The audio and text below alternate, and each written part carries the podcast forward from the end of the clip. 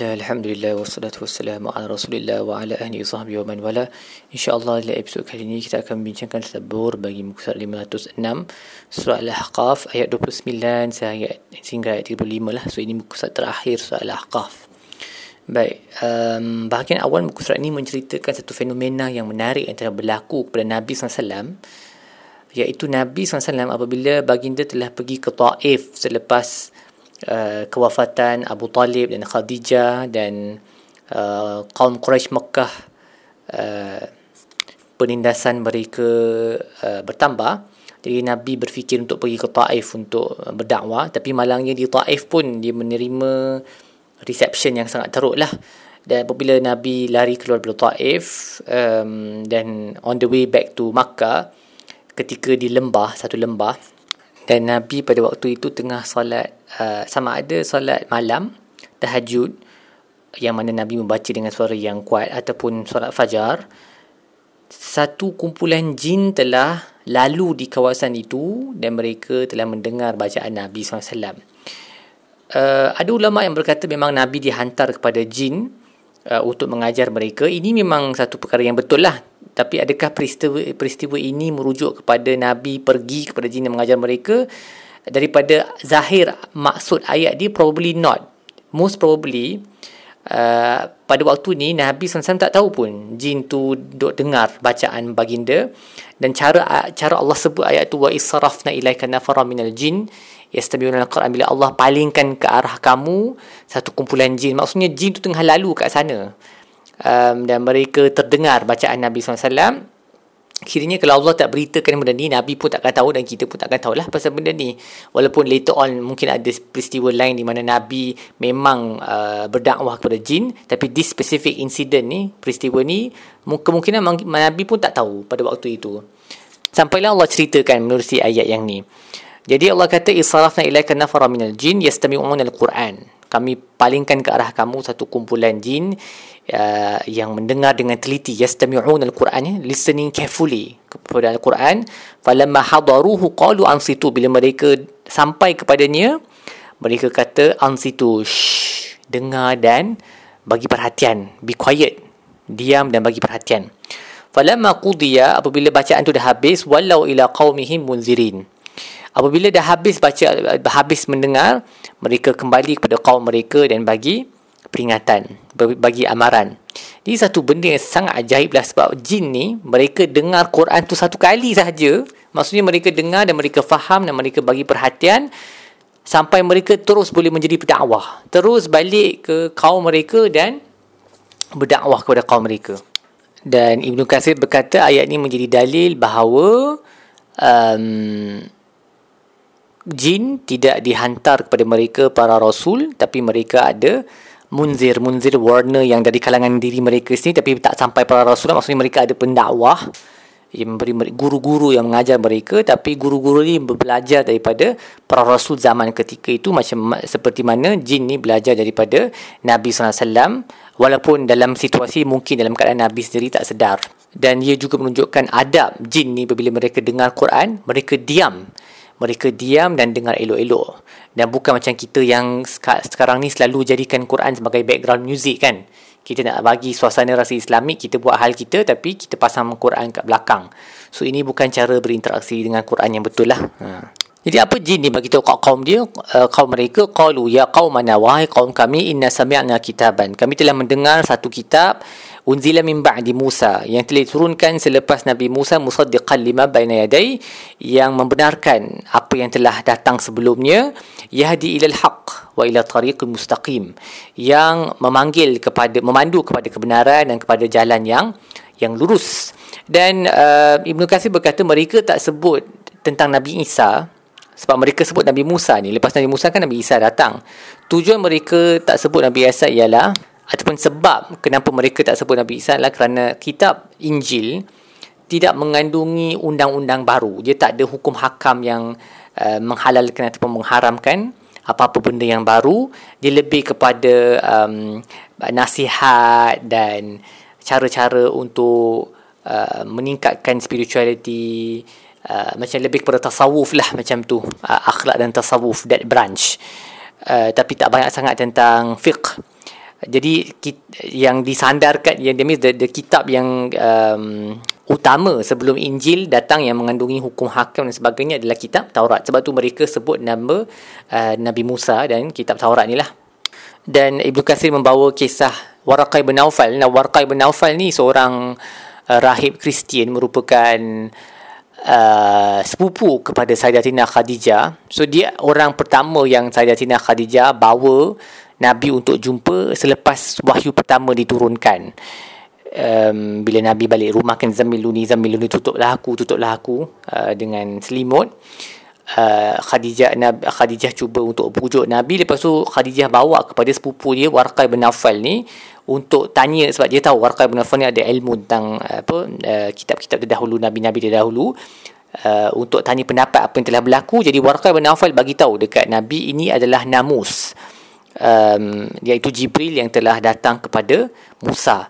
So Barakah pun sebut Nabi Musa saja tak sebut Nabi Isa AS sebab uh, yang saya sebut tadi lah most probably kerana kitab Injil ni dia tak mengandungi hukum hakam baru dia lebih kepada seperti yang disebut Ibnu Katsir ni mawa'is wa tarqiqat Uh, nasihat-nasihat uh, apa benda-benda yang mendekatkan diri kepada Allah tapi not semestinya undang-undang baru jadi kitab utama.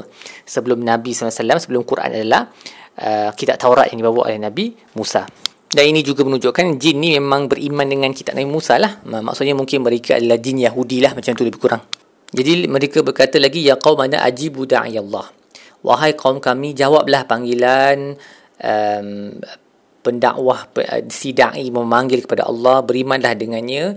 Um, nescaya Allah akan ampunkan dosa-dosa kamu uh, dan menyelamatkan kamu daripada azab yang pedih. Dan sesiapa yang tidak menjawab panggilannya maka dia tak boleh escape. Dia tak boleh melarikan diri di bumi ini dan dia tak ada awliya yang boleh melindunginya dan dia berada dalam kesesatan yang nyata. So cerita ni sangat ajaib sebab um, jin punya semangat untuk berdakwah ni dia memang terlalu hebat lah sampai mereka dengar satu kali sahaja mereka terus boleh kembali kepada kaum mereka dan berdakwah. Kita tahu jin ni dia ada jin yang baik dan jin yang jahat kan? So jin yang jahat ni iblis lah dia punya ketua dia. Jin yang baik ni memang jin yang beriman dengan para rasul yang terdahulu. Ah, dan ini, ini probably lah most likely kebarangkaliannya ini adalah jin dalam perkumpulan yang baik tu um, yang telah menjadi pendakwah kepada kaum mereka selepas mendengar Al-Quran sekali sahaja. Jadi kita kena tanya diri kita ni, kita duk baca Quran berapa kali seumur hidup kita? Um, adakah ia memberi kesan kepada diri kita dan adakah kita cuba untuk menyampaikannya kepada orang lain? Macam jin ni dengar sekali sahaja, just one time. They straight away became awareness to their people. Terus memanggil orang kepada uh, kepada Islam. Jadi kita kena contoh hijin lah dalam hal ni, dalam kesungguhan mereka untuk memanggil orang kepada kebenaran.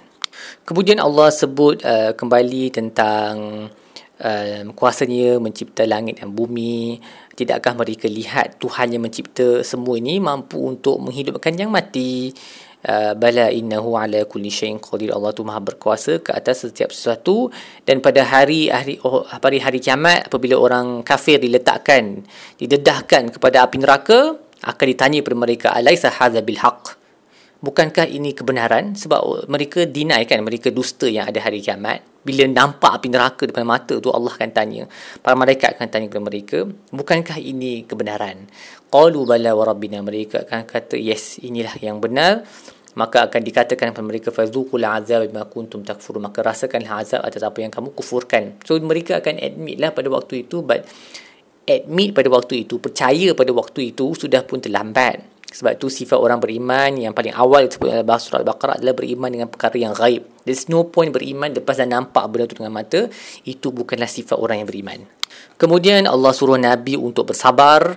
Um, fasbir kama sabarul azmi minar rusul sabarlah seperti mana kesabaran para rasul yang terdahulu wala tasta'jil lahum dan janganlah uh, mohon untuk um, atau janganlah harapkan agar hukuman mereka disegerakan. Dan kita tahu Nabi memang bersabar ya. Memang Nabi uh, hatta di Taif pun apabila didatangi Jibril bersama dengan para malaikat yang menjaga Al-Aqshabain dua gunung di sekitar Taif untuk memusnahkan mereka, Nabi kata tak apa aku harap daripada keturunan mereka akan wujud uh, kaum yang akan uh, menjadi muwahhidun yang menyembah Allah dan uh, bila Nabi berkata fasbir kama sabar ulul azmi minar rusul ulul azmi ni of course kita yang empat orang yang selain daripada Nabi lah. Uh, Nabi Nuh Ibrahim Musa dengan Isa. Allah suruh um, Nabi untuk contohi mereka dalam kesabaran mereka menghadapi dugaan daripada kaum mereka. Dan apabila dan dalam ayat ni menurut Imam Al-Biqai Nabi Nabi gabungkan dua uh, perintah tentang dua sifat yang patut ada dan pat, yang patut tak ada. Iaitu yang pertama bersabar. Sebab sabar ni adalah antara sifat yang paling uh, afdal lah uh, yang perlu untuk um, kesejahtera uh, apa kemenangan di dunia dan di akhirat. Dan at the same time Allah suruh Nabi untuk jangan jadi hasty. Wala tasta'jil lahum jangan jadi orang yang tergesa-gesa. Um, kerana tergesa-gesa ni adalah sifat yang antara antara sifat yang paling buruk yang menyebabkan kerugian dunia dan akhirat.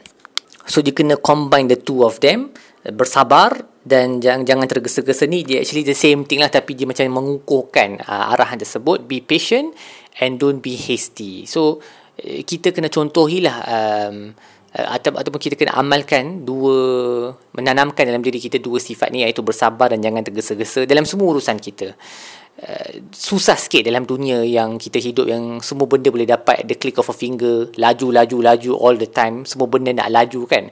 Dia, dia menghakis kita punya sifat kesabaran dan menyabi, menjadikan kita orang yang hasty yang selalu tergesa-gesa. So uh, contohnya uh, kita bila berdoa kita tak sabar. Kita nak jawapan tu esok juga okey uh, bila kita beli barang kat uh, Shopee ke Lazada kalau sampai lambat sikit uh, kita merungut uh, kita komplain sampaikan boleh menyebabkan orang yang apa uh, menjadi transporter tu hilang dia punya kerja. Dia memang pernah berlaku di negara-negara lain seperti Korea Selatan pernah keluar dalam berita. Keadaan mereka sangat teruk sampai ada yang uh, die of exhaustion kerana tak sempat nak berhenti kerja non-stop waktu covid pandemic tu especially kan. Sebab semua benda jadi online uh, shopping semua jadi online dan uh, company tak membayar mereka dengan baik. Jadi mereka jadi macam kuli dan bila lambat bila lambat mereka yang kena marah sampai uh, apa uh, kurier ni tak tak tak boleh nak berhenti untuk pergi toilet, tak boleh nak berhenti untuk minum air sampai ada yang uh, masuk hospital dan bahkan ada yang mati from over exhaustion juga. Jadi kita jangan tergesa-gesa. Alam ni sebenarnya kalau kita, kita hidup dekat dengan alam um, secara semula jadi kita akan belajar untuk bersabar sebenarnya. Nak tanam pokok kena ambil masa untuk siram, bajakan, jaga barulah akan tumbuh. Barulah kita boleh manfaat dapat manfaat daripada buahnya ke daripada daunnya ke uh, padi ke apa-apalah. Tapi sekarang semua kita beli kat supermarket kan senang je on the spot. So kehidupan moden menghakis sifat sabar dan menyebabkan kita manusia yang tergesa-gesa. Tapi kalau kita tengok uh, bagaimana para sahabat bersabar hatta bagaimana Nabi menjawab para sahabat yang meminta Nabi supaya memohon bantuan daripada Allah seperti Khabab ibn al-Arat apabila Khabab ni sahabat Nabi yang masuk Islam awal seorang hamba yang di uh, ditindas dengan agak teruk uh, diseksa oleh um, pem, apa tuannya yang yang tuan wanitanya yang menyuruh hamba-hamba lain untuk drag menyeretnya di atas batu bata arang yang masih panas sampai badan dia belakang habis melecur. Teruk eh dia siksaan yang dihadapi oleh Khabab. Khabab pergi, pergi kepada Nabi selepas lama menghadapi siksaan ni suruh Nabi tanya kepada Nabi bila bantuan Allah akan sampai. Nabi jawab apa kat dia? akan datang satu masa di mana Islam akan tersebar luas di mana seorang boleh bergerak daripada sini ke sana jauh lah uh, daripada uh, Sana'a ke Hadramaut tanpa uh, merisaukan apa-apa pun. Melainkan serigala yang mungkin makan kambing-kambingnya. Tetapi kamu wa antum tasta'jilun kamu tergesa-gesa. Cuba bayangkan kalau kita ada dalam uh, kasut khabab ni macam mana perasaan kita Sedangkan kalau kita fikir Khabab punya permintaan tu justified sebab he suffering so much tapi Nabi kata kamu tergesa-gesa. Jadi kita ni kalau fikirkan memang jauh lah kita punya sifat yang apa tergesa-gesa ni uh, is too much especially in the modern world kan. Jadi kita kena belajar daripada ayat ni seperti mana Allah suruh Nabi bersabar menghadapi dugaan dan jangan uh, jangan tergesa-gesa uh, dalam mengharapkan kemusnahan ataupun azab turun pada kaumnya kita pun kena belajar in the small things of our life supaya dalam benda-benda besar nanti jadi lagi senang lah uh, kalau kita setakat nak tunggu barang sampai dari Shopee pun tak bersabar macam mana kita nak bersabar untuk menghadapi dugaan um, yang apa uh, yang kita terima sebagai pendakwah? Uh, macam mana kita nak tak tergesa-gesa mengharapkan orang lain mati ataupun musnah sebab uh, kezaliman yang mereka lakukan kepada kita you won't be able to do that because we are too used to being hasty. Dan Ibn Ashur menyebut nak bersabar ni uh, bila, bila nak jadi ulul azmi Allah kata bersabarlah seperti ulul azmi dalam kalangan Rasul. The prophets of strong resolve mempunyai keazaman yang kuat ni uh, Ibn Ashur kaitkan dengan satu ayat dalam surah Ali Imran wa in tasbiru wa tattaqu fa inna zalika min azmil umur. Kalau kau bersabar dan bertakwa maka itu adalah daripada uh, keazaman dalam urusan. Dan Ibn Ashur berkata dia punya apa uh, asas kepada kesabaran ni adalah uh, maaf asas kepada keazaman yang kuat ni nak nak follow ulul azmi min rasul ni ia adalah sabar untuk menghadapi perkara-perkara yang kita tak suka dan uh, dia punya uh, apa mo, um, motivation untuk bertindak sedemikian adalah takwa sebab tu Allah sebut dalam ayat tu wa intasbiru wa tattaqu dan takwa. Sebab takwa tu menyebabkan kita lebih muraqabah, lebih sedar bahawa Allah sentiasa sedang melihat dan kita tidak meringankan um, akan jadinya satu masa yang kita akan dihisap oleh Allah. Jadi kita sentiasa uh, muhasabah diri sendiri sebelum tiba waktu waktu itu. Jadi untuk capai keazaman yang seperti uh, ulul azmi minar rusul ni adalah dengan bersabar dan uh, dan bertakwa. Dan akhir sekali Allah uh, mengingatkan kita bahawa mereka yang mendustakan ayat-ayat pada hari kiamat bila nampak neraka semua tu barulah mereka akan sedar dan mereka akan ingat mereka duduk di bumi ni sekejap sahaja uh, because of what are seeing in front yang bakal diterima tu punya lama dia punya azab tu hidup di bumi ni rasa macam satu jam ataupun kurang daripada sehari pun less than half a day or something like that pendek lah waktunya um, kerana apa yang dihadapi itu jauh lagi lama. Nah Allah berkata um, balaghun fahal yuhlaku illa qaumul fasiqun. Apa yang Allah Nabi sampaikan ini adalah Quran. Tujuannya adalah untuk disampaikan kepada kamu sahaja. Dan kalau kamu tolak itu adalah uh, kamu punya kerugian dan yang dimusnahkan adalah kaum-kaum yang fasik kerana menolak kebenaran yang sampai kepada mereka. Baik, setakat itu sahaja tadabbur kita bagi muka surat ini. InsyaAllah kita akan sambung di episod-episod lain. Wassalamualaikum warahmatullahi wabarakatuh. Wa rabbil alamin.